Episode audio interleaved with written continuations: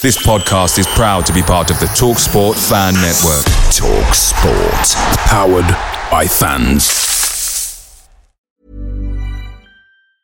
There's never been a faster or easier way to start your weight loss journey than with PlushCare.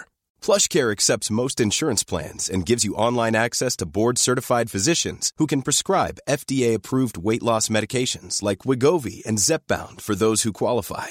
Take charge of your health and speak with a board-certified physician about a weight loss plan that's right for you. Get started today at plushcare.com slash weight loss. That's plushcare.com slash weight loss. plushcare.com slash weight loss. The TalkSport Fan Network is proudly supported by McDelivery, bringing you the food you love. McDelivery brings a top-tier lineup of food right to your door. No matter the result, you'll always be winning with McDelivery. So the only thing left to say is, you in? Order now on the McDonald's app, and you can also get reward points delivered too. So that ordering today means some tasty rewards for tomorrow. Only via app at participating restaurants. 18 plus. Rewards registration required. Points only on menu items. Delivery fee and terms apply. See McDonald's.com.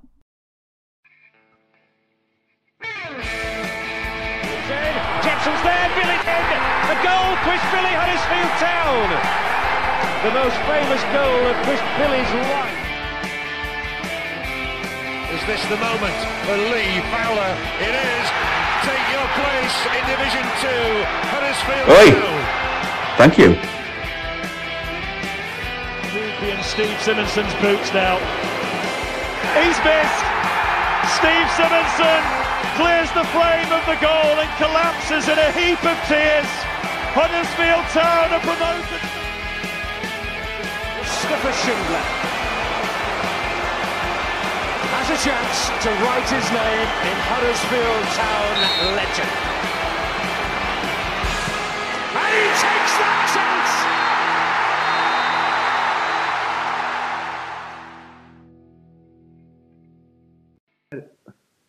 Hello and welcome to the latest episode of the And He Takes That Chance podcast. A sweet victory for the Terriers. The new manager entered the sweetie shop and closed the door with a wham as Town picked up two goals, three points, experience for Fotheringham's Jelly Tots. And there was a très bon bon performance by Etienne Camara uh, with myself, a mint humbug Matt Shaw. We've got a licorice all sorts of a panel this week. We've got a milk bottle in Richard Kosmala and a real Turkish delight in Johnny Gillespie. How are we doing, chaps? Buzzing, Very well, thank you. Good. Favorite sweets? Any particular ones? Licorice all sorts, actually, yeah. Yeah, licorice yeah, yeah. sorts. You've Definitely up there. Not just because you've said it. That's We always have definitely- these chocolate debates at work. I had a bit of a rant yesterday because everyone's put the prices up apart from Galaxy. Up the Galaxy. It's the best chocolate. You dairy milkers. Forget it now. You're priced out of the market. Nestle, garbage. Cadbury's, eh-eh. Galaxy, pound. They're not putting the prices up. Get to Galaxy for your chocolate. Up the Galaxy. Galaxy. Decent Galaxy. I'll back you up on that. Cheers. Uh, right. So this week, uh, Mark Fotheringham's first full game, full first full week in charge, and he's had many phone calls from players, ex-managers in Germany, and maybe one from social services this week about this. guys, I've got three little boys, and you keep telling them to stay away from the hot cooker or the oven, but when they go and burn their hand, they'll not go back there again. But it's sore at the time and they're crying. But that's I'm not saying the players are like that. What I'm saying is, with young players, you learn by your mistakes. You know.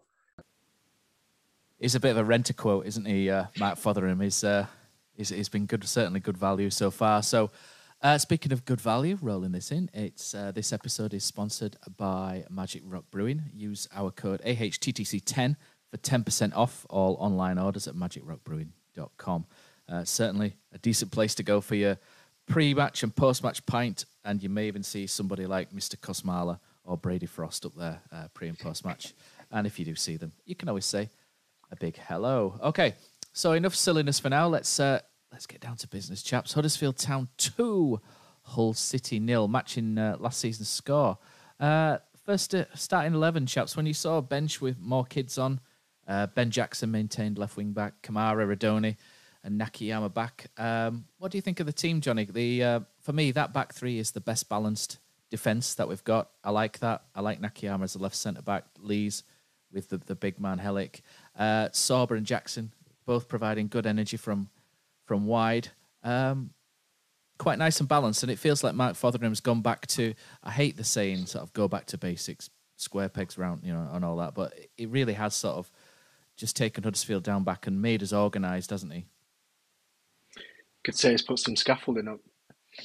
But um, yeah, I think um, it's. I read Stephen Chicken's. Um, I'm not sure it's, it's in his five conclusions article, but where he lists the def- defences that we've had, we've had ten.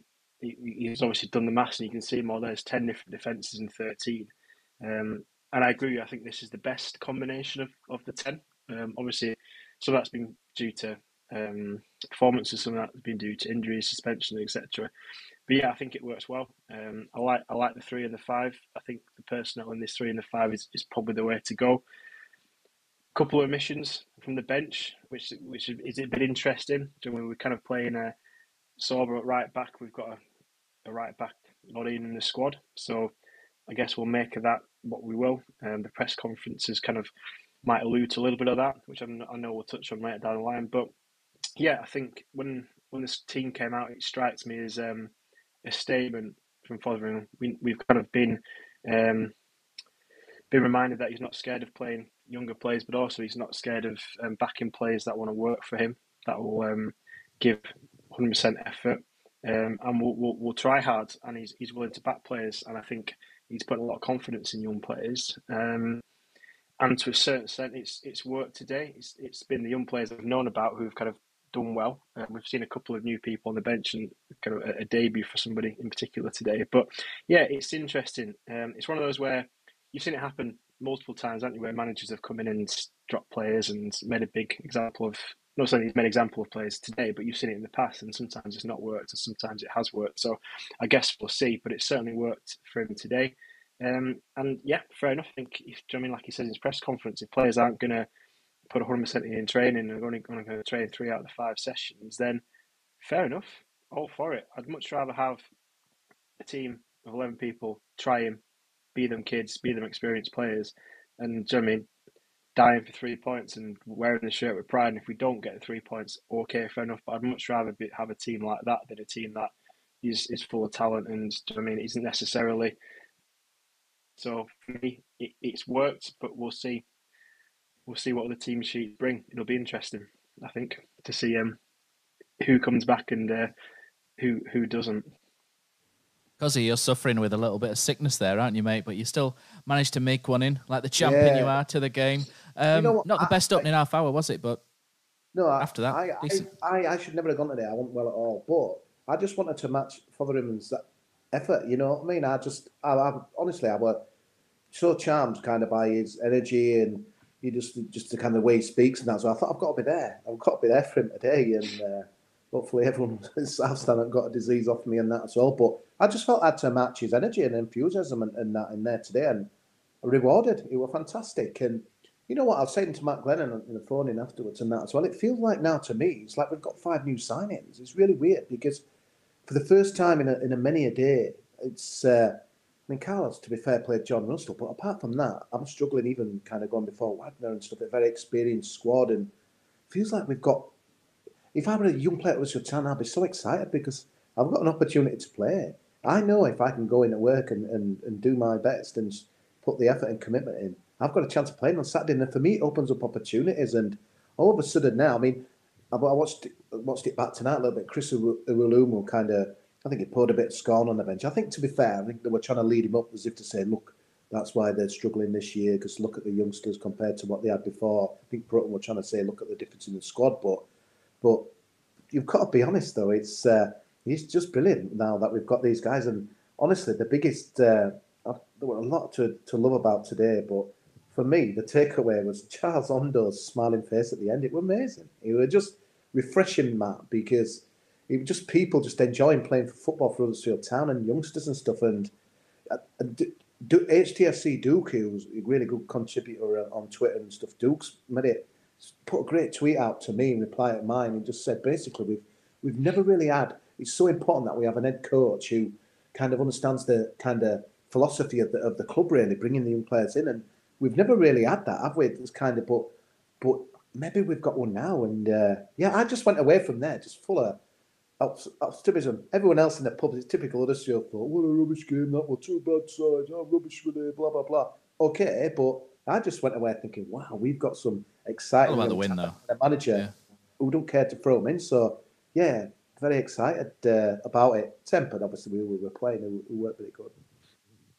Yeah, it's all about the win, though, isn't it? We, uh, today was if if we'd have lost that game today, we were adrift a little bit, weren't we? We were in trouble, so you know we just had to win the game, and, and we won the game, and that was the most important takeaway for me. But you are right; there's a lot of uh, talking points around players as well, and you know Ch- Charles Ondo, Etienne Camara, etc. And these young players, Ben Jackson, go on, cause they do they're doing a great job, aren't they? Uh, yeah, I, do- I, I think this this kind of healing because let's be honest, it's not been a long. But I think half time at Luton on uh, Tuesday night, that's where it's began. Because I've got to be honest, and again I said said on, on radio after that I thought three two. I think most town fans that were going to end up four five six two, but he changed it at half time.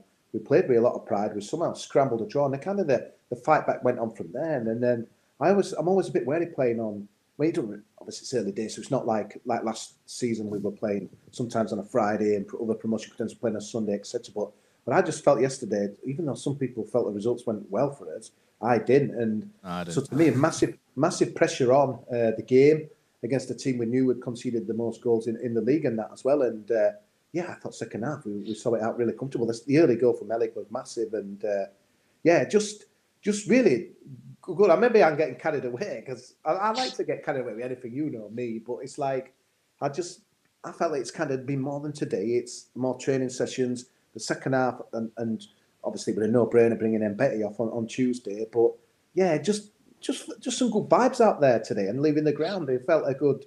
Yeah, there's some good kids. We've got a manager Who gives a shit? That's important. yeah, absolutely, and stuff. And you know what, Matt? I think he's going to learn as he goes along because what did you kind of say? Ren a quote. It's kind of amusing, but I Isn't think he's, he's going to learn on the job. He's going to be saying stuff. Some one or two players might not like, or, or other managers might not like, and stuff like that as well. So it's going to be a journey for him, mate. But yeah, it will have much to be uh, happy about today. We'll I don't about think you're getting. Car- I don't think you're getting carried away at all. And I think why you you might have that feeling. Correct me if I'm wrong. Is yeah. Do you know I mean? If you're really critical of the quality of the game, it wasn't um, outstanding. Um, but it was just the work rate, the drive, the pressing, going again, losing the ball, going again, winning the ball high up the field. Um, I think that's what a lot of town fans get off on. Do you know I mean we like players who want to work hard? We like players who do that, and I think that's what's changed, and that's why I think um, it's a bit more of a better atmosphere around, and I think that's why you might be so positive because that's what I took out of that game massively was the work rate.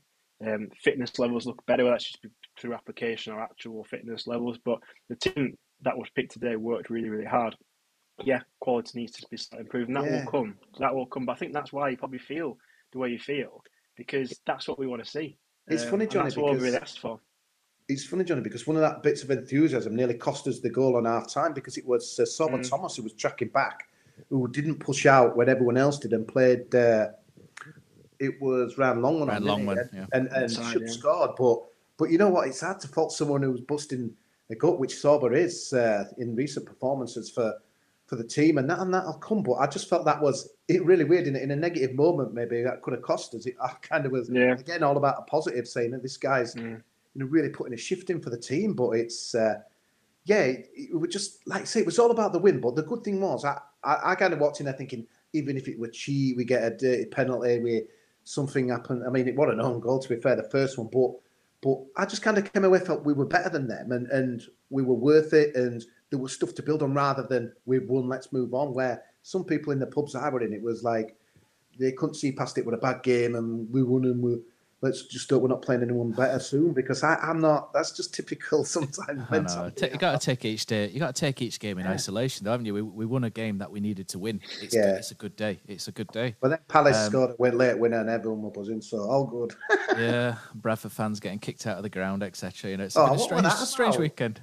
I think he'd done. the strangest things ever. That Yeah, I think he'd done the um, the walk. You know, the uh, the the Jordan Sinnott walk, and well done to everybody who'd done the. oh, I did. Ah, well. right, okay. Uh, that's what I saw, and and fair enough if he has, but it's still a bit weird, and it to it's not exactly um, t-shirt weather, is it at the minute? So to just strange carry on, but they are a strange. it bunch, was so, very you strange. know. carry, anyway. carry out in the end. all wasn't pant, it? yeah, all pant, all pantomime, nothing. Did to carry out That's- that's by the steward. Yeah, so I think we'll talk about a couple of individuals. So one thing I think, Johnny, uh, which has really improved since Mike Fotheringham came in, and that's our uh, our second ball win ratio as well. I, I, I'll need to find a stat for that to have a look further into it, but it's more noticeable now that when we play the ball forward, there's a plan to sort of maneuver. uh, There's one man goes on just in case for the flick on, and then another man comes right, drops short, especially for the head. You know, when it gets headed away, and someone stands ten yards, and usually it's Duane Holmes who's reading the, you know, the knockdowns and looking to pick up those second balls when we play it diagonally forward. And he's he's been really important as Duane in, in Mark Fotheringham's style. You know, he's he's kind of playing as an eight slash ten, isn't he?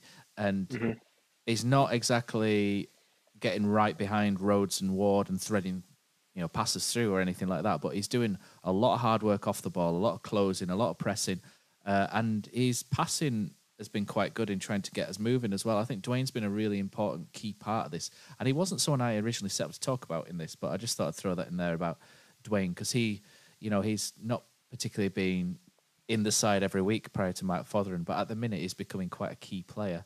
Um, Etienne Camara, I thought had uh, you know, I've been praising him. This this conch, I think, is is going to turn into the uh, Camara conch rather than the Corona conch, and he's he was he's been fabulous, you know, in the last couple of games. But the first half hour he was a little bit ropey, but that's what you get with young players. But he recovered superbly afterwards, didn't he? Absolutely superbly.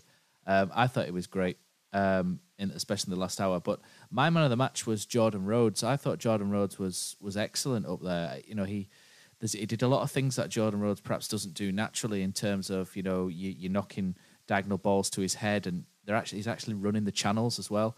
And he's not the quickest player in the world, is Jordan Rhodes, is he? But he still did it. He still put his body in there. He still won things, and I thought it was outstanding up front, Jordan, and he deserved that goal where he hit the post. Um, but for me, Jordan Rhodes was was superb, and just behind him was probably Mikhail Helik, who I thought started off a little bit uh, in and out, if you like. But the back three were decent, but I thought they were a little bit ragged, if you like, for the first 25 minutes. And then Helik made that block. I don't know if you remember, Johnny, but there was a block in the Mhm. first half where Hull looked like they could, you know, they pulled the trigger, and he flew out there. And, and this is what Mark Fotheringham's talking about with commitment and people playing with pride and passion. And Mikhail Helik put everything on the line there. He went balls first for this block, and he and he, it was an absolutely superb piece of defending. And he grew from then, and the winning goal as well came. You know, a big towering header at the back post. How well did Danny Ward do with that, Cozzy? You know, the ball across as well. It was a great ball across from Danny Ward. wasn't Yeah? I know Rhodes obviously get the, the plaudits and stuff, and he wore a lot of people. Man, the match interesting to see the club voting Helik obviously up there, but yeah, I thought they both worked both well. And again, it's it's interesting to see it up top, uh, which is we've not seen that for a long, long time. And and again, I, I'm excited to see. I mean, it's obviously going to be a long time, probably soon to see Simpson in, but I think he's going to give us something a little different as well, a bit of a dynamic that we've not got. So positives and options and yeah, kind of you can't call them the old guard as well. I suppose what is Rhodes 30, 32 or 31, but yeah, they're uh, the the grafting was absolutely fantastic in that as well. And I'm glad that Rhodes is getting starts now, Matt. I thought he would have been unlucky to be honest early on, especially under Dennis Schofield, not to be getting uh, you know many kind of starts. But I've, and I've always thought, well, put him in Ward and see what would happen in that as well. But yeah, that the quality of our forward men compared to theirs were massively different. I mean, how many shots did they have? They were peppering the car park, Rose there. They, they, their shooting was appalling, wasn't it? All uh, night of stooping them, what an awful man. It, it, he's, he's decent him, but he just looked like he couldn't be bothered at certain points. So he Yeah. did a couple of things where he rolled Helik and um, he should have scored at one point. That he stuck it over, but Hull were just He's still the league. he's treading still the water. I league think. top scorer, isn't he? I think. I think he did. He score Yeah. like three or four in a game though, so it's kind of like slightly skewed. Yeah, it's going back to what Yeah. you said right, right, right at the beginning of that around um, second balls. I think, I think there's something. I think he Mark um, Florence said quite early on one of his press conferences, either the one where he's um, hired or his kind of pre-match for the Reading game was about getting players around each other.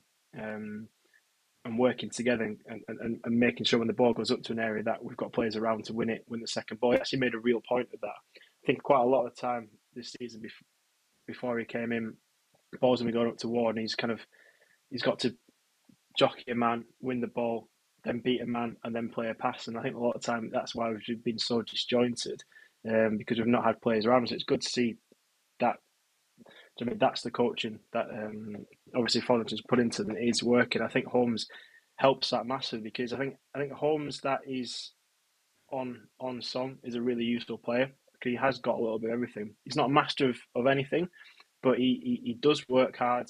He's he's got a he's got mobility. He's not actually got pace, but he's got decent acceleration, and he can play a pass. Like a little odd pass over today was was quality. And it's that little bit that he, he can he can have to his game. So I think they've found a little role for Holmes there um, that works really well, um, and it helps with that press as well. Because a few times he was part of the press that ultimately won the ball back in, in their half rather than it getting further down and then it, it, defense having to make uh, make a, a tackle. And I think um, that's what Nicholl said in his interview after the game that um, they got praised for the clean sheet. He made a point saying, "Yeah, well, we've done okay, but also the lads up top as well. We've made a difference today and have pressed well and, and won the ball back higher up. So that's clearly something that they're looking to do, which is which has worked."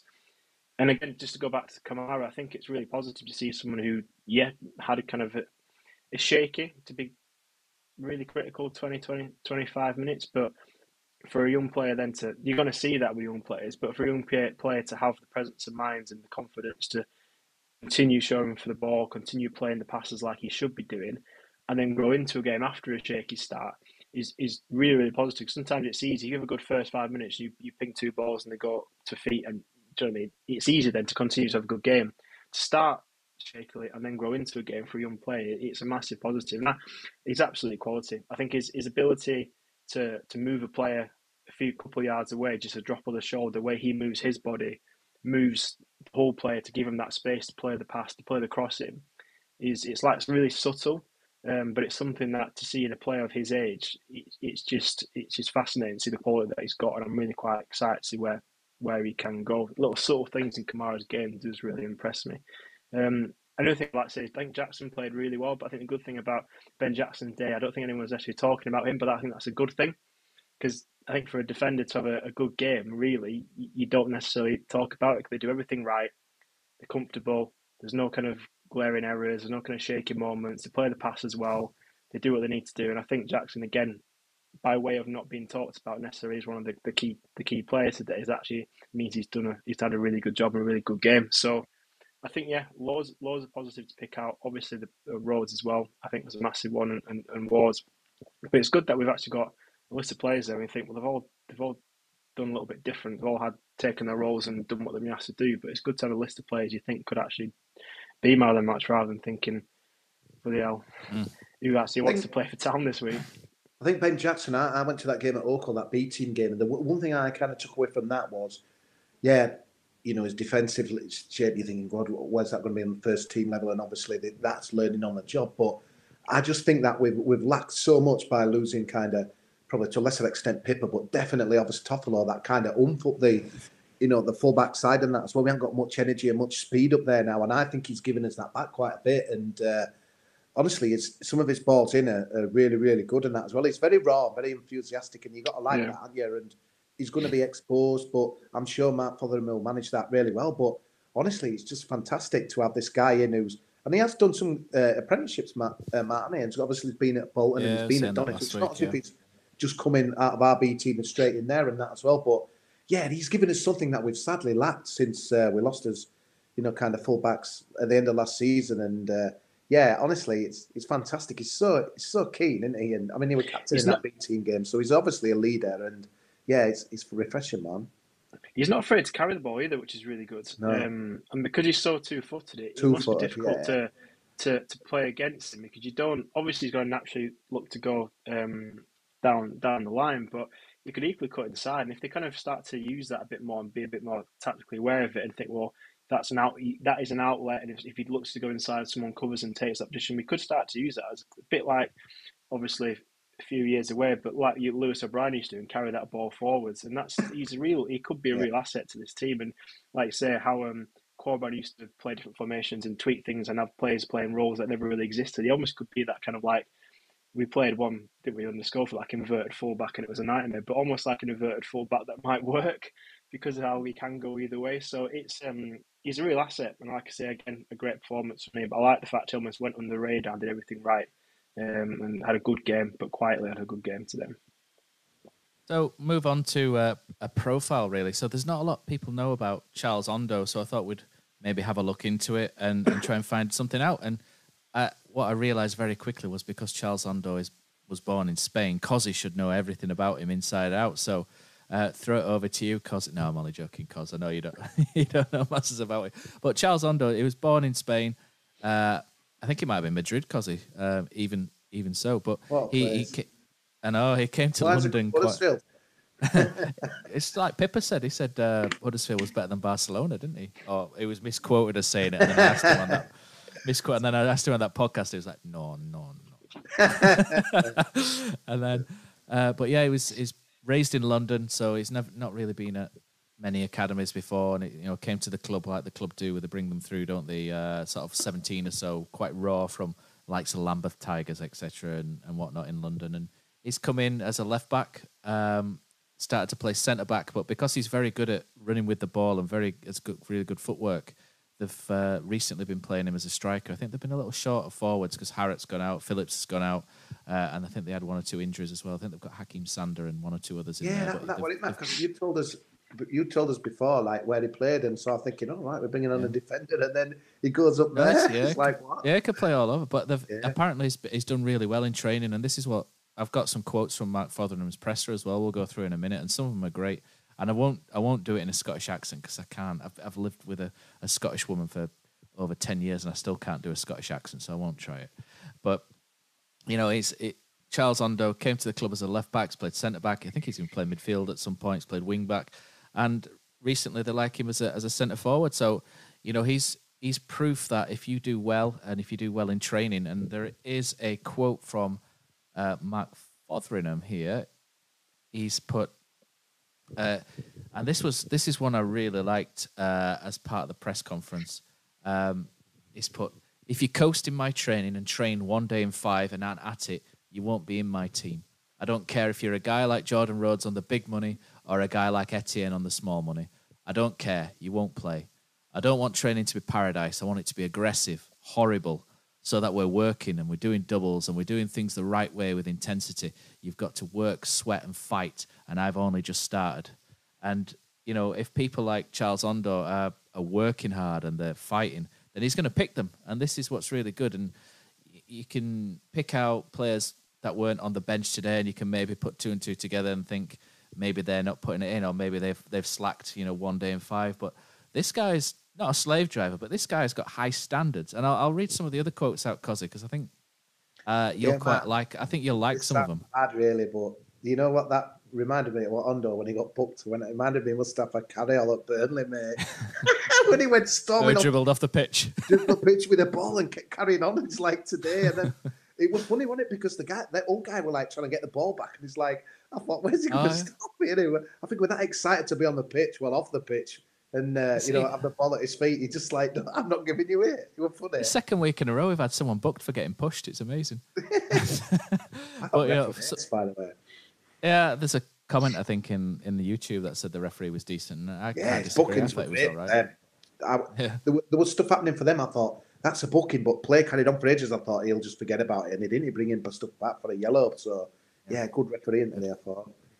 So yeah, just some things that Father that I've picked up from um, Matt Fotheringham's press conferences, and he said he was very unsatisfied with the first half performance, and he had to get into them at half time and let them know, which I thought was good. And he said, "I was angry at half time. I can't accept that.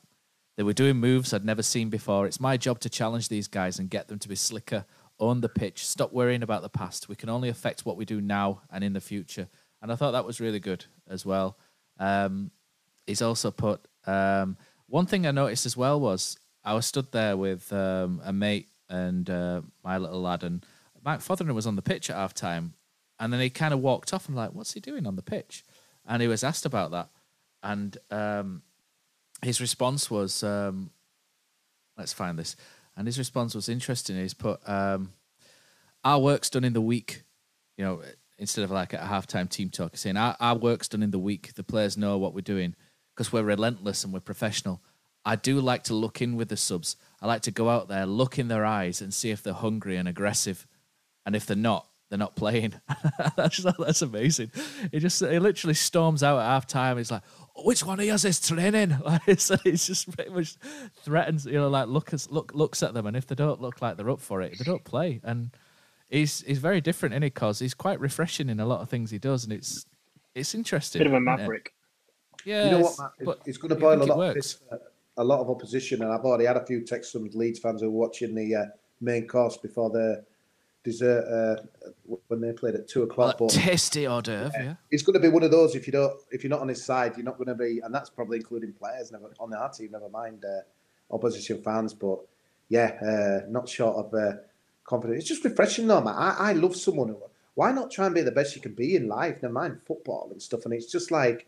I, I, I keep seeing today's few tweets saying he's winning me round, but for me, I just think it's embarrassing that people would get. You should always keep an open mind on a manager, just because it might be not be someone you wanted. It disappoints me that people like they've got a you know like well he's winning me kind of round on that as well. Just just judge it as you've seen it and stuff, you know. That and obviously we we were awful yeah. last week. We, we were better on on Wednesday. and We were decent enough today, but it's just like why does people and, and I get people got their favourites to come in and get the job, but you shouldn't have to battle against that kind of thing. Maybe that. Maybe I'm. You just have to draw a line, don't you? You have to draw a line and go, all right, my man's yeah. not got it. This guy's got it. Let's see how he does. I don't. I don't see why. Do, do you know? Do you know what's amazing? Do, do I find amazing? Um, and we we touched on this last week um, when Phil Senior was on about kind of modern day footballers and modern day football as a whole, not just players at Huddersfield, but all following all asking really is players give hundred percent, do what he asks, and try your best. And we're almost like saying this is radical, radical thing. I know he does it with his own little kind of strange, not strange, probably the wrong word, his own kind of like unique way, quite intense um, and really, really passionate, which I absolutely love. But ultimately, that's all he's saying, isn't it? He's like, give me five out of five sessions. Do you know I mean? Work, work hard yeah, on the pitch yeah. and do as do as I say. That's it, and it's almost like it's amazing. It's kind of a testament to where football is nowadays. That that's seen as something that people don't want to do. I think it's going to be difficult, but yeah, I'm absolutely all for it. I I, I absolutely love his press conferences. I really like the guy. I think I can really see him being. Well, obviously, end of the day, results will, will determine this, but I can really see him going down as one of the managers that you'll you'll remember and you'll talk about. Yeah. Be it successful, be it not successful. He's definitely going to be someone who's going to turn heads and make people have opinions. And I think a lot. I mean, I think a lot of people will they do watch his press conferences, if you don't, I encourage you to do that because he's the type of person that you hear, you, you want to you want to follow him, you want to get yeah. on, you want to get on his train and go where he's going. Because if you're a young player and you've got someone like that who's going to back you and give you the confidence you must have, if he sits one on one and talks to you, you must walk out of his office thinking you're absolutely ten feet tall. And probably, I reckon, the players that will play for him will, will go on and do better things for, for being around him. Um, I can't speak highly enough of him. Do you know what I mean? We've, we've only seen a bit. It's a small sample size, fair enough, not to get carried away. But so far, I don't think we, we could have got better. In all honesty, I know it's a big statement, but I really don't think we could have got better. I know some names that were linked with a with a job, and I, if you ask me now, he he is who I'd pick ten times. Johnny, uh, there's some uh, bingo as well, Cozzy. There's there's a lot of a lot of words and things that you can pick out there. There's definitely yeah, a Mark Fotheringham drinking game afoot, yeah. isn't there? There's certain words. There's yeah. you know you can think of listen. That's one of them, isn't there? He said, "Hey, listen," and then there's guys. There's clarity. He always says clarity, doesn't he? I like That's a backing play on the pitch. Yeah. Honestly, Johnny, it's brilliant. brilliant. comments there, Johnny, because like I, I think one of the reasons. It, oh God, this is be like I don't know what's going to happen. People are going to quote me, but Mick Buxton said it how it was. I know you're probably not old enough. I mean, not young too young to remember, but mm. he didn't piss about with his phrases and stuff. And Yorkshire folk don't settle for bullshit. It's as simple as that. So they will warm to this. And the best thing is for me is that he's got these four points on the board early because you, the, the fear that I had, because I, again, I was engaged from the start of his press conference. I'm thinking the Reading game was a disaster, wasn't it? it was only a week ago, but we didn't turn up. And you're thinking, what has he picked? You know, John Russell for and this, that, and the other and, and stuff. But he's got. He, he stopped the rot hopefully at half time on Tuesday and then obviously delivered today. And then it's beautiful now. Hopefully, he's got the fans buying because it was music to my ears. It's a lovely, uh, it's a bit cheesy to be fair, but a lovely little tweet the club's put out with Pozza yet again on the front of the bloody video. But uh, Fotheringham's Barmy Army, and, and it's like, it's just little things like that. And, and I just, I don't know, I, it's just me general. I, I I don't know whether you work for people, but I, have worked for some managers and stuff like in, in my job. Is and they don't tell you how it is. That you'll you'll do a hmm. piece of work for them, and then they'll say it's brilliant, and you know it's bloody not. And I remember once someone giving me doing a piece of work for a manager, and then they said, "Oh, Richard, it's brilliant," and they get, I know they give it to someone else to do, and I was so pissed off because I'm thinking I got no feedback, I can't make myself any better, and you just bullshit me. You just you dare kind of tell me the truth. Where I think now as a player, you're going to get this. And yeah, some some of the experienced pros might not take it too well. You know, we've got some fiery characters in there, but I, I as a, as an individual, I'd love to have that clarity. Though he keeps talking about clarity and stuff. Quality. if, if you know you're getting that every day in your work and stuff, and and it, and it's really good. And the, I don't I don't know if you've seen the match, but I watched it all the way back. And Effel's in the studio, and he was mentioning again about Felix Magath, and he kind of didn't. I think he didn't work under him, just not, or he had some kind of deals with him. He says, "I'm glad I didn't work under him because basically this guy is. I think he did about the pre-season or like eight weeks gym work, you know, running absolutely like beasting guys, like the fittest teams in Germany and stuff. So this Mark Fotheringham's obviously seeing all this. He's, he's got his own ideas how to do things. It's going to be absolutely fascinating. We've got, I think we're hopefully going to go on a bit of a little journey here and stuff. But it's mm-hmm. unbelievable. We've beaten it. The team was scored the late, late in the most goals in the division. We were really poor. We beat them at home and, and got away with a one on one. But it feels, I don't know, it just feels like we're on on on uh, the. It's a turning a corner, don't it? Yeah, I think so, Matt. But yeah, and, and, I- and I'm excited for the next few games because although Preston were eighth, I think now, but there's no reason we can't go to Rotherham and win on Saturday, and then all of a sudden it's, you know, it, I don't know, it's it's it's exciting times for me because I just feel we've got a bit of a, a bit of a cannonball here, a bit of a maverick, and like you said, Johnny, I'm for the first time, I can't. I mean, even Wagner's press conference used to bore me. I didn't really tune much of him in. You know, the club put him out post match. I didn't hardly tune into him. I certainly didn't do it for Carlos. But this guy, honestly, it's uh, very engaging and stuff. And if we can get the results there, well, who knows where we can go as a group. There's never been a faster or easier way to start your weight loss journey than with PlushCare. PlushCare accepts most insurance plans and gives you online access to board-certified physicians who can prescribe FDA-approved weight loss medications like Wegovy and Zepbound for those who qualify. Take charge of your health and speak with a board-certified physician about a weight loss plan that's right for you. Get started today at plushcare.com slash weight loss. That's plushcare.com slash weight loss. plushcare.com slash weight loss. Cozzy, what, what's your favourite away day? Matt, it's got to be the City Ground at Nottingham. Just old school stadium, you're right near the pitch, great atmosphere. But there's nothing like playing at home. The same goes for McDonald's. Maximise your home ground advantage with McDelivery. You in? Order now on the McDonald's app. At participating restaurants, 18 plus serving times, delivery fee, and terms apply. See McDonald's.com. Like Wagner's, but there's one other one that he uh, he said, uh, one of the quote which I picked out, and it's again it goes on about quote uh, coasting. He says, "If you coast, you won't be in my squad. You're getting paid good money. This is the best job in the world. You could be out scaffolding in the dirt with my dad every day, or folding towels like my mum. These guys are getting paid good money, so you need to come in every day with the right focus and determination. And like you say, Cozzy, Yorkshireman, a saying in Yorkshire, you can't kid a kidder. And, you know, this guy's quite real, down to earth, isn't he? And it's things like this is what Huddersfield fans, West Yorkshire fans, you know, working class football fans want to hear. They want to hear that these guys are, are working hard. And and he mentions stuff about, you know, missed passes. He doesn't care about, you know, missed passes. As long as you work hard, you're committed. And uh, and so far that's coming across, which is good. And what also is is interesting is that no one in this team is safe because, you know, he's certainly not bothered about upsetting a couple of people or dropping or picking, you know, whoever. So it's interesting times. And what's interesting is our social media corner, if you like. So we'll go to YouTube and we'll read out some comments from uh, some people. So hello everyone watching on on YouTube. We've got 46 people watching, which is pretty good at the minute. Um, so uh, Tom Maiden says, "Can I come on as a guest, lads?" Do you know what, Tom? I think we've got something, a couple of things lined up soon. So uh, maybe you can get involved with that um, as well as everyone else. Coventry Terrier, Dolly mixtures, he reckons, best sweets. We having Dolly mixtures? I'm not a licorice man myself. A but licorice man.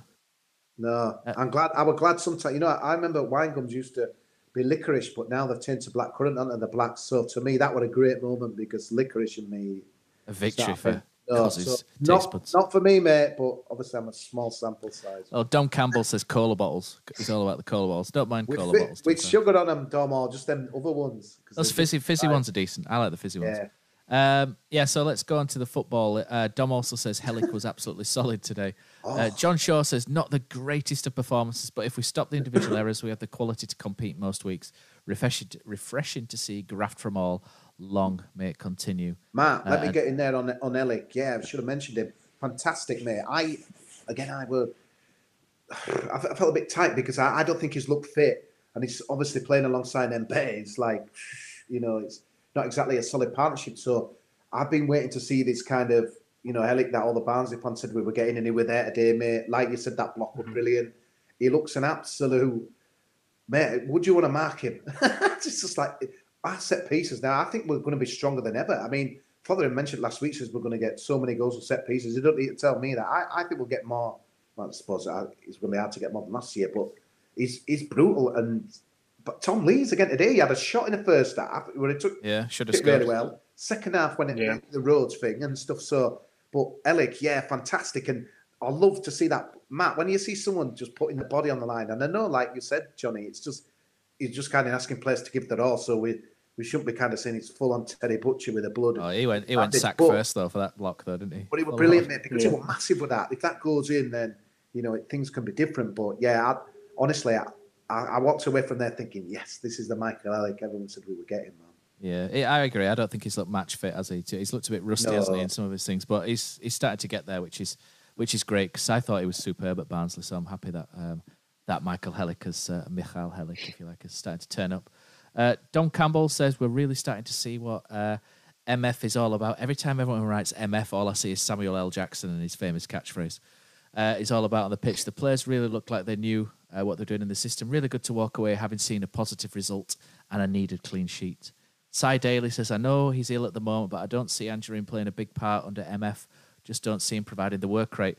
I, I, I'm a little bit unsure about the front two, Ward and Rhodes. I, I think it's, I always think it's one or the other. I think they're quite similar in what they do. And I think Tino might be a, an option maybe as a, as uh, someone just to play off the striker a little bit deeper in the two, maybe. So maybe there is a role for Tino. Who knows? And he has obviously got glandular fever, and that's something which affects you, uh, can affect you weeks before it actually comes up. So uh, we'll obviously have to see. Uh, Oliver Barnes says much better. Anyone think the ref had a good game or just me? Definitely you, Cosy. No, brilliant. Uh, Richard Huckey says started scrappy and finished dominant, bit like this podcast.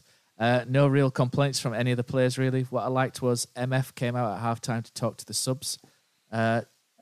Ollie Fisher, I'm not having. He's hiding behind his Milan account, but it's definitely Ollie Fisher. What a week He's- he's had, Ollie. Weekend. Hell. And he's put Town are so good, even Bradford fans are coming to see them. uh, uh, Andy Kay says, I knew nought about him, so I can only form opinions on what I see. I like his ethos so far. I think he's kicked a few up the arse who were resting on the laurels of last season. I don't know why Andy had to be strong. I think I went full Barnes. To be fair, it's the only time Bradford ever going to beat Huddersfield, don't they, unless we're drawing a cup, so you can't blame Don't, them. yeah, don't don't curse it. Yeah, exactly. Because they're, not- Bad- don't curse it because they're not doing too bad this year. Yeah. Matt Whitaker says, I love how he started. Just worried that if he gets too honest, heads will drop and it goes to pot. Does he need to not overdo it? Do you know what? I don't think Mark. I don't think he does because I've seen Mark Fotheringham be overly nice as well, um, to the point of um, it almost been sickeningly sweet. I'll be honest. I've seen him be really nice and overly go overboard the other way. So I think he's got a lot of strings to his bow. Mark Fotheringham. I think he can do the. Those first two interviews, um, He was- he certainly was- the running one, he was he very, way too very nice, wasn't positive. I think, yeah, and I think, I think that, and how we've we've seen three post matches now, and how he's each one's different, um, and obviously each performance is different. And you could argue the better performance probably had the most aggressive, intense post match. But I think that shows he's Loved it. he's clever. He knows what he's doing. You, he's quite.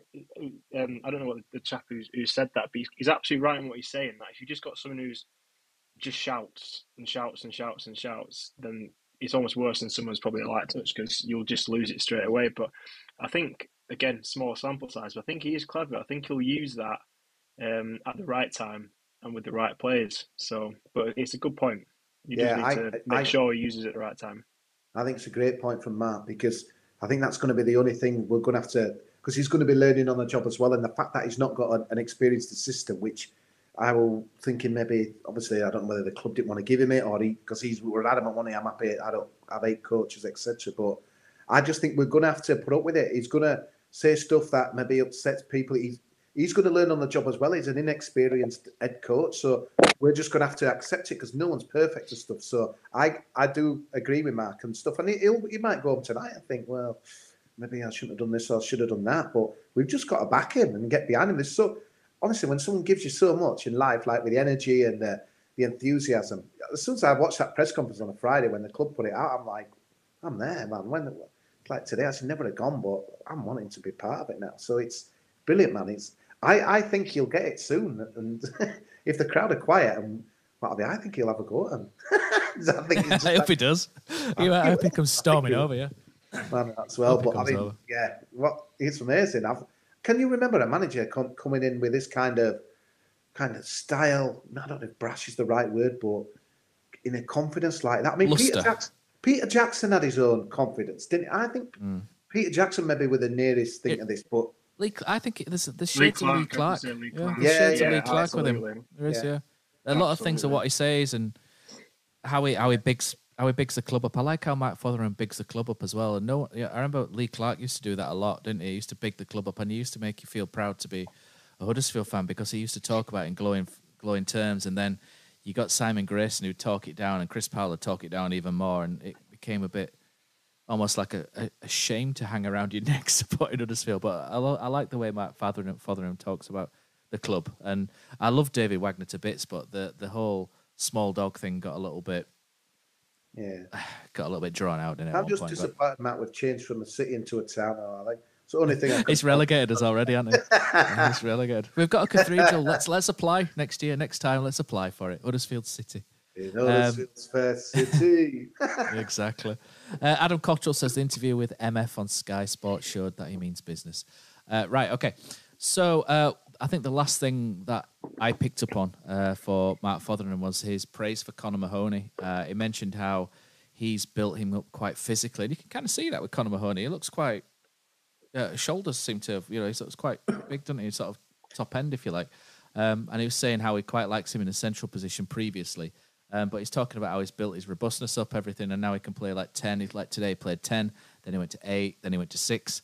And he played quite well, didn't he, Connor Mahoney? He did okay against uh, Luton. And it's really funny, isn't it, how different players suit different managers. And all of a sudden, John Russell was so key, wasn't he, under Carlos Corberán for a while. And um, Danny Schofield obviously wanted to carry on with Big John. But all, now Big John finds himself having to work hard to get back in the team and someone like Connor Mahoney is more maybe more Mike Fotheringham's kind of player. Talks about how how his uh, flexibility and able to play in different positions is a is a real string to his bow. So I thought that was quite good to see that he's you know he's building players up like Connor Mahoney, and you know there's perhaps there's there's more to come from him. Of course, you look really intrigued by that. no, no, no. I've, I've, seen him seen him score from a corner, mate. How this season? Yeah, yeah, you did. Yeah, it's like three uh, times. Uh, I think the good thing is, it's like we've got we've got a lot of obviously Sorba's the king of the kind of the, the crossing, but Mahoney's a good conductor of orchestra as well. And if he can just obviously bring more to his game and that as well, he's a dangerous player, man. He can, you know, can strike a ball, he can thread stuff through, he can cross in and that as well. I think, I think at the start again he was a classic town kind of a projecty kind of player and that as well. And I, think early on he must have been a bit disillusioned, but obviously in Millwall he hardly played any football, and, and he comes to us and he's in the beating where others got a sniff, and he really did under Danny Schofield, but the fact that again, another one, he must he must feel good driving to work tomorrow down uh, the Miller Oils High Performance driveway because he's thinking I can get a game now. I can start a match under this man. And honestly, it, to watch our training sessions would probably as good as more exciting soon to watch than watch the game, won't it? But uh, yeah, it's fantastic. Uh, he's obviously got that ability, Matt. Other managers have spoke highly of him, but mm. he's never. It's at this stage of his career to still be in the championship. It's great opportunity for him. It's up to him if he wants to take it. It's all about him now. There is a player there. I've watched quite a bit of him um, when he was at Blackburn. I think he was only like 2021 before he moved to Bournemouth. Um, so he was young, I mean, similar age to Sorba, kind of breaking through. But he was, he's he had it then. Um, he didn't. He went to Bournemouth for decent money. So it, like it's one of those players, like you say, like because it's a bit of a project. If he gets the right manager, like you said, Matt, that he clicks with, because he's definitely um, evidence in the theory that certain players do click with certain managers and do kind of work for them a bit more or get a bit more out of them. But if if we can get the best out of Mahoney, he's he will be an asset. He's not um he's not a player that hasn't got it. He, he, he's he's proven that. He's just getting that consistency, like it always is in football, um, and getting that confidence back. But if if we can find a, a role for him and use him, and kind of he he, he buys into to what Fotheringham's doing, then I think yeah, definitely could could be a could potentially be a good signing, good player. Okay, so um, we're going to do a a new feature in a moment. So uh, during the week, Brady and Tom did their usual uh, pre-match stuff uh, for Hull, uh, and Brady asked me. Uh, I think one of the questions they got in the mailbag was, uh, "Who are the worst loan players Huddersfield Town have ever had?" Um, and obviously, Brady, being a big shithouse, came to me and said, "Matt, can you answer this question?" And I spent half an hour picking names out for him and doing a, a complete historical overview of Huddersfield Town's bad loan history, uh, about as good as Northern Rock in about 2008 is our loan history at, at points. And uh, Brady didn't use it. Unbelievable, unbelievable. So, so just to make sure that I haven't wasted half an hour, we're going to do it now. Um, I know some people might find this a little bit negative and not, but I always think this is quite good fun. Sort of looking back and you know, maybe I'll post our. I remember Cosy when we sat around uh, this table and we did uh, the Whoppers and Weapons team, didn't we, Jesus, with Neil and Dan? that was that, that- that one, that was that was absolutely brilliant fun. Was that doing uh, the worst ever Huddersfield Town team? And I think a couple of lone players actually did that. So uh, for Brady, I did uh, early on from about 1991. I missed uh, Callaghan. Uh, was it was it Nigel or Ian Callaghan, the winger that ended up in Tenerife in a nightclub after he'd uh, Nigel. Nigel Callaghan. Don't mate. Callaghan. Red stripes. The Oh, yeah, well, absolutely a horrendous winger, wasn't he? Who could barely run for in around about 91, 92, uh, maybe 1990, 91. Around that time, he was such a bad, a bad player, wasn't he? So, I think what I did for him is I did 1990 to 2010. So I'll play a clip in a moment where I, I do. I've I've done Huddersfield Town horrible histories, uh, and it's our loan history from uh, 1990 to 2010, and there are some honking players in there that I obviously love for the wrong reasons. But 2010 onwards, Johnny, um, any names that stick out for you as being particularly bad? I think Diego Arismendi maybe kicks off that sort of period, doesn't he? Yeah, I think, 2012 um, Simon Grayson. Yeah, I think we might need to ask some people watching to fill in a little bit of gap. Because I kind of fast forwarded to kind of 2018, 19 onwards. So there's a good, good. I'm sure there's some good eight, nine years worth of players in there that hopefully some people will say. But I've got a few and a few, a few slightly cheeky ones. They will qualify, but a little bit left field. So Puncheon's probably one to to go on there. I don't think he ever wanted to play for the club. I think he was just very much a payday for him. He's a bit of a shocker. Um, bit of an interesting one. And Mbenza. Mm. Yeah, someone's mentioned him in the in the comments. Yeah, a- someone's mentioned yeah, a lone player. So I think yeah, it, it was a bit of a crisis from start to finish. Um, Mipo was one where again a little bit of lack of quality. I don't know if we'd see much of him. Um, Niasse summed up. It's a short-term contract, for- wasn't it? For, for Huddersfield, oh, didn't yeah, because he wasn't technically a loan. And then um, similarly, I think Sanogo, he's may might have been short term or a loan. But yeah, He's a I short term. Yeah, I said to you, it's quite hard to kind of. I don't know. Maybe I um, maybe I block it out a bit more. Maybe that's a positive thing. But um, it's hard to think of the. There's plenty of good loan players I think we could list, but some of the Yeah, yeah. um, some of the ones that have, haven't quite worked. Hopefully, some people in the comments might be able to um. They're the ones that Uh, I could think of, and I was trying. I There's a few. There's a few have been thrown in. like- Joel Pereira, as obviously Joel Pereira, who could forget the 11 goals in two games conceded by Joel Pereira, aka um, I can't remember what they called him. At, I think we we called him Poppadom Hands. I think Hearts had. I think they called him Spaghetti Hands or something up at Hearts as well. They had all sorts of names for him. He was he was particularly bad. Elvis Manu's got a shout. Uh, he was quite forg he was quite forgettable, wasn't he? Cosy will remember Chris Powell bringing in David Edgar. I'm sure he was. Uh, a tough player to watch, although maybe not. He had the beard, didn't he, David Edgar? And Yeah, uh, I think he was a centre back, and Chris Powell played him in central midfield, and he was so slow and Couldn't ponderous. I think He he was went a- to Chip United after that, mate. He got some good moves as well when he left. us. It I know, he had some shockers. Uh, Johnny Goggs has mentioned 2002, 2003 Scott Bevan, and there's honestly, I think I spent about five minutes in this clip raging about 2002, 2003. Some of the loans that we had that year were absolutely abysmal. Um, Max says, and Mbenza, not really based on his performances, but the structure of the deal, we should never be paying 11 million on one player in the championship. Unfortunately, we uh, tied ourselves into that, didn't we? Uh, and it might have been a little bit more than that. Um, let's have a look, see what other people have said. So, Cy What about Daly says Simon David. Church? How garbage for him, man. Simon Church, yeah, Simon Church wasn't good, was he? And he was decent at Reading. Jutkiewicz, obviously, I'm surprised you didn't mention him, but He's uh, he's in the clip. It, Lukas Jutkiewicz is in the in the clip, but um, right. I think there's a mitigating circumstance with Jutkiewicz. Is he had um, an asthmatic breathing issue when at Huddersfield, and he made a good. I think he made his debut against Leeds, didn't he? And he did all yeah, right. didn't he played all after- Yeah. Yeah, he did. And then after that, he had uh, a lot of fitness issues, but he's had a good career once he's got that sorted. But it happens with young players. John Shaw says uh, Lee Ashcroft. Lee Ashcroft's in my clip. I I think a butcher paid for paid for him for a month. Yeah, I'm pretty sure it's like a local butcher paid paid for Lee, Lee paid Ashcroft. for him or something. Yeah, they did. Yeah, Michael Williams, one of your favourites, Cozzy. Isaac Oh, and Mbenza. Two left feet Um, were dreadful. Yeah. Yeah, Terry Ellis, Fowler, Onibuje definitely gets in the uh, the clip I'm about to play. Don't worry about that. So Carrie Mark? Mark says Karim Matmour. Karim Matmour, I think he was a short term contract, Karim Matmour, so he doesn't count, but he wasn't that bad. Scored against Leeds, Um, didn't Matt Moore? Didn't that qualify as Uh, Exactly, mate. Si- yeah. Um, let's have a Uh, look at who else we got. Johnny Gogg says the original Spanish sensation Christian Lopez. Oh, he's just deleted it because he wasn't alone. Johnny knows the rules. Um, yeah, we've had some interesting ones, haven't we, lately? Mustafa but- Carayol, he was a dire, wasn't he? I don't.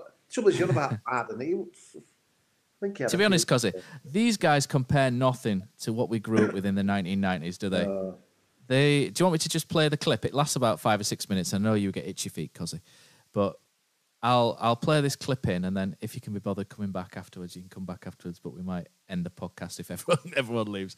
But I'll play the. Oh, you won't be able to hear it, will you? Cos that's the other thing. And so if you go to YouTube, you'll be able to hear it on your on your phone after this.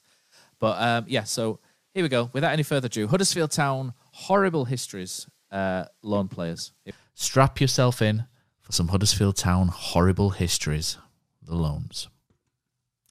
So all of the young terriers on social medias born in the 1990s coming at me with Muzzy Carayol or Jason Puncheon, you guys need to sit down, put your feet up, and let those of us with grey in our beards take this one because we've had some real Reggie blinkers over the years. And we can roll this back to 1990-91. Huddersfield Town, one of the very first loanees that I can recall, and maybe one of the first loanees we've had was John Kelly back in 1990-91. A really small midfielder who couldn't run, he couldn't tackle, he couldn't pass, he couldn't shoot. And I think the only time he actually did something on a Leeds Road pitch was in 1992-93 when Tim Clark went on his famous buccaneering run against Chester City and ran into John Kelly, who put the ball in the empty net. Uh, following on, hot on the heels of John Kelly in 92-93, we had a, a loanee, a big centre half who looked like a bricklayer and had the touch of one, but zero balance. Rob Dewhurst, I think a couple of people will remember Big Rob. Uh, 93 94, a season of bad loans, and Neil Warnock made some really strange choices this season. Uh, a man who made David Unsworth look like Usain Bolt was a left back called Ronnie Robinson on loan from Exeter. He was probably the slowest footballer I think I have ever seen. And in the same season, one Cozzy will always remember is Andy Williams, a midfielder that we uh, we managed to bring in on loan, I think, uh, from Leeds or Notts County at the time. And he had his long flowing locks, looked like a 70s player, you know, with lots of flair. He had nothing. Abysmal. As Huddersfield Town moved up the leagues in 19 in the mid 1990s, we managed to bring in a right back called Kenny Brown from West Ham. He made 50 appearances in the Premier League in the previous couple of years, and he looked like he never played football before when he arrived at Huddersfield. But one of the very worst loan signings we've ever made came the year after 96 97. Many people remember the famous or infamous Huddersfield Town 3, Bradford City 3 game where Chris Waddle absolutely tore us to shreds from corners. Uh, the first corner, Chris Waddle whipped straight in, uh, dropped in the far post. And the man that we had on loan from Manchester United back then, a left midfielder by the name of Simon Davies, who we thought, you know, we signed Ben Thornley the year before, so what could go wrong? He managed to stand on the outside of the post rather than the inside of the post, and Chris Waddle's corner dropped in at the far stick. Um, very unforgettable player for the wrong reasons. And in the same season, we had Lee Glover, 11 games, zero goals up front, and Mike Williams, a really poor central midfielder. A couple of years later, under Jacko and Town managed to sign Des Hamilton, another with Bradford links. Des Hamilton, one of Neil Wayne's favourites. He uh, infamous, or what you say, famous really for scoring a goal for Bradford City at Wembley, which propelled him uh, up the echelons of the uh, the football league. And it was uh, a promotion that he wasn't really ready for. He um, ended up playing for Campion in the uh, in the Bradford League not so long after signing uh, for us. In the same season, we got Mark Jackson on loan from Leeds. I think Mark Jackson's most memorable game was when we were walloped on Sky uh, 7 1 against Barnsley. And then we moved to the latter end just before the millennium, and Huddersfield Town and Barry Rubery, in particular, um, decided to sabotage us by selling Marcus Stewart and replacing him with the loan signings of Alan Armstrong and Michel Ngonge. No goals for either of those two, replacing uh, a legend really in Marcus Stewart, who we all wish the very, very best. Uh, in the same season, uh, we also managed to sign David May. Uh, David May, a um, fantastic footballer, Premier League winner from Manchester United. He lasted 40 minutes before going off with sciatica, and no one ever saw him again. Probably the man who I think's maybe the worst loan signing, or in certainly in the top three, is Steve Baker. We got that si- that season. Steve Bruce signing Steve Baker from Middlesbrough. I remember one particular game at Tranmere where he was taken off at halftime after being roasted by Jason Koumas and it was honestly one of the worst worst performances I think I've ever seen on a football pitch. Roll it back to the follow to the next season, or roll it forward to the next season. We managed to bring in Jim Brennan. Jim Brennan managed two appearances before being sent back, and a man who managed four games without any goals was a beanpole striker by the name of Kevin Kyle. A couple of people remember how bad he looked uh, in those games before having a semi decent career. And if we move that on a year more, and this is really where some of it really ramps up in terms of bad quality. Uh, the Mick Wadsworth season, and Mick obviously had an eye for a player, as you can tell. Um, starting at the back, Scott Bevan, uh, absolutely giant of a man, but a horrendous goalkeeper who was finally and rightfully usurped by the far superior Phil Senior in that season. And in the same season, Huddersfield Town signed Lee Ashcroft. I think he was paid for by a local butcher on a month's loan. Uh, Lee managed zero goals in four very abject appearances. And in the same season, we also got Kevin Gallagher. Kevin Gallagher, Premier League winner with Blackburn in 94 95, over 50 caps for Scotland when they used to be able to qualify for tournaments. But the spell at Huddersfield Town was enough to finish him off, and zero goals in eight appearances, very abject appearances, uh, saw Kevin Gallagher have to hang up his boots. He was that bad. Also, that season, we managed to bring in Scott McDonald, one goal in 14 appearances, before he actually went on to do pretty well up in Scotland with Motherwell and Celtic. Jason Gavin. Jason Gavin. I won't tell you his middle name, but it starts with an F and ends with a G.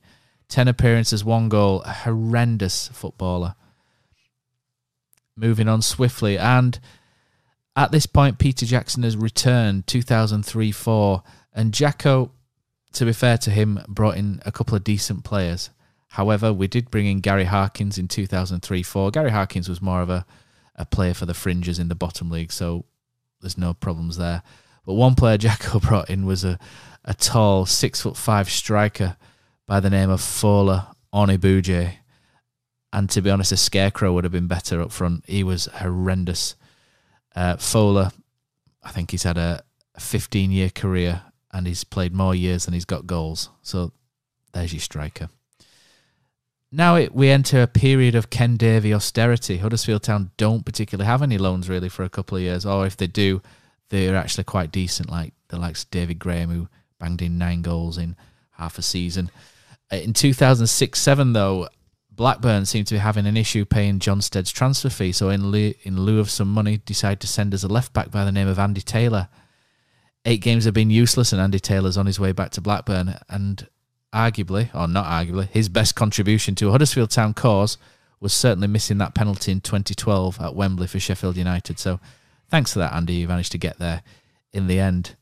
The year after was another year of bad loans. One of them, Frank Sinclair, a player I just could not take to. Infamous for getting sent off four times in the same calendar year, and telling shocked fans in the fantastic media upper when one approached his son to ask him if he'd like to play for Huddersfield Town one day, and Frank's re- response was, "Nah, there's no effing way he'll play for a club like this." Yeah, thanks for that, Frank. But, you know, Frank didn't really get on with the Huddersfield fans, especially after that time away at Gillingham when he ran out of the tunnel at full time, ready to offer on the entire away end. So Frank was a bit of a whopper, and his signing was a, a bit of a tragic one. The same year, we managed to uh, partner Frank Sinclair with a young Irish defender by the name of Richard Keogh. Richard Keogh had 10 appearances before he was put in the bin and Richard went on to have a, a pretty decent career until he re signed for us and then immediately turned rubbish again.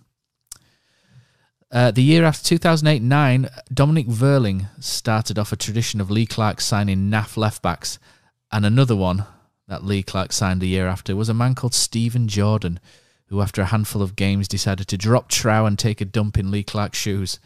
Slight irony here is that he was shit, and then he got shooed off by Lee Clark and returned to sender. So we moved into the Lee Clark era, and I think the young Terriers of the 90s can pick it up from here. Uh, Lukas Jutkiewicz isn't far away, but during the 90s and early thousands, Huddersfield had some horrendous loan players. And I would say if he had to pick a top three, I would say my top three would probably be someone like Simon Davies, uh, Steve Baker, maybe as a number one, and then Fola Onibuje. So, you know, sometimes things work, sometimes things don't, and then sometimes people shouldn't be professional footballers. Right, guys, thank you very much. Right, guys, there we go. Huddersfield Town horrible histories. So thanks for bearing with us through that. And uh, yeah, exactly. Uh, if you guys would be so nice as to click the like button on the episode, that would be fantastic because that obviously gives uh, you know puts uh, the podcast under more eyes uh, and it hits all the algorithms etc so it's not just a vanity uh, plea honestly. That's what it is. So yeah on those loans uh, thanks for listening to that. Uh, only about half of you switched off so that wasn't a bad result in the end was it? But yeah so a couple of people matt says theo robinson was so bad that we didn't learn how shite he was when we owned him and signed him again and then he's put Trotman was terrible as well. Remember being so excited at signing Lee Croft and Nathan Eccleston as well. Both terrible. So yeah, loans are always um, a little bit of a gamble, aren't they, uh, Cos? But go on then. If you had to give us, so my top three worst loans for Huddersfield Town would probably be Steve Baker, Onibuje, um, and Simon Davies. I reckon. I can't. I just can't get over someone standing on the outside of the post on a corner and the ball dropping in the far post. I've still got you know what? Chris Waddle PTSD. I think the thing is with loans for me, it's like the people that have never made it and absolutely useless, or those ones that are just finished at the end of the career, like your Frank Sinclairs, David Mays, Ronnie Wallworks, and stuff. And it's, I think, I, I, can kind of handle those ones that have finished at the end of the career because they're the gamble ones, aren't they? Occasionally you get a bit of a, you know, like a Ken Monkou got a good year out. I mean, to be fair, I think he was still 32, so not exactly over it. But, but yeah, Onibuje and, uh, oh, man. Was, I think the thing is, I'm just a person who tries to, I can always see a positive at some point, but there's some of these guys that you just couldn't do. I mean, I'm a lot younger then, but like the early days of the uh, you know Steve Bakers and Alan Walsh, I don't think you even got a mention there. I remember him on I think Wide Out before my time, yeah. Yeah, dreadful. Like when Bradford had that bus shelter stand on that as well. But yeah, it's uh, yeah, there's some it's pretty minging uh, names mentioned there, Matt. Yeah. So uh, thanks everyone for watching. Johnny, your worst loan? Well, just one. Um, well, you can give three I if you want. I, I, well, no, I'll, I'll, give one, but I think you can't look past Mbenza, just for the whole story. Just for the, yeah. And how much he had ultimate cost and did nothing, and then yeah, uh, threw his toys out the prom, and then uh, I've yeah, got lost his eleven million pound. I got one, and he, he bounced up today, mate, when. Uh, Old uh, Ebenezer were smashing past him for Palace, Mr. Liam uh-huh. Cooper. I was there Super at Yeovil, Cooper. mate, when he played.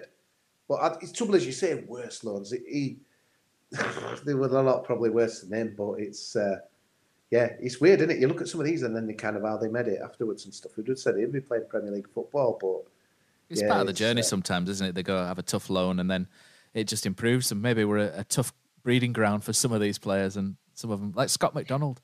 He was he wasn't very good with us, yeah. and then he went on and had a great career, didn't he? With yeah, you know Celtic and yeah, what have you? So Maybe yeah, it's just us.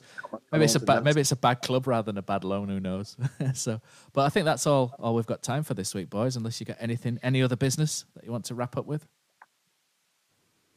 No, looking forward to uh, next week's games, Rotherham and mm-hmm. Preston. I'll tell you what, Matt. I know we don't look at the top end, but I think there's is it three points between the top seven in that championship. Unbelievable, man. Get vertigo if I look up that high, mate, at the minute. So Incredible, mate. It's What very a division. What a division again. I know. Join the pack, Tom. You never know. You Anyway. never know.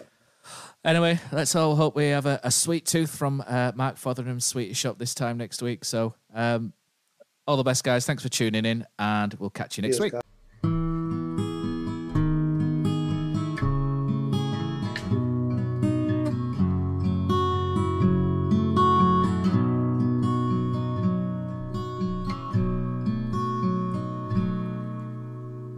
There's a team that is dear to its followers. The colors are bright blue and white. They're a team of renown, they're the pride of the town. And the game of football is their delight. And all the while upon the field of play, thousands loudly cheer them on the way. Often you can hear them say, Who can beat the town today? And then the bells will ring so merrily. Every goal shall be a memory. So, town, play up and bring that cup back to Huddersfield. So, town, play up and bring the cup back to Huddersfield.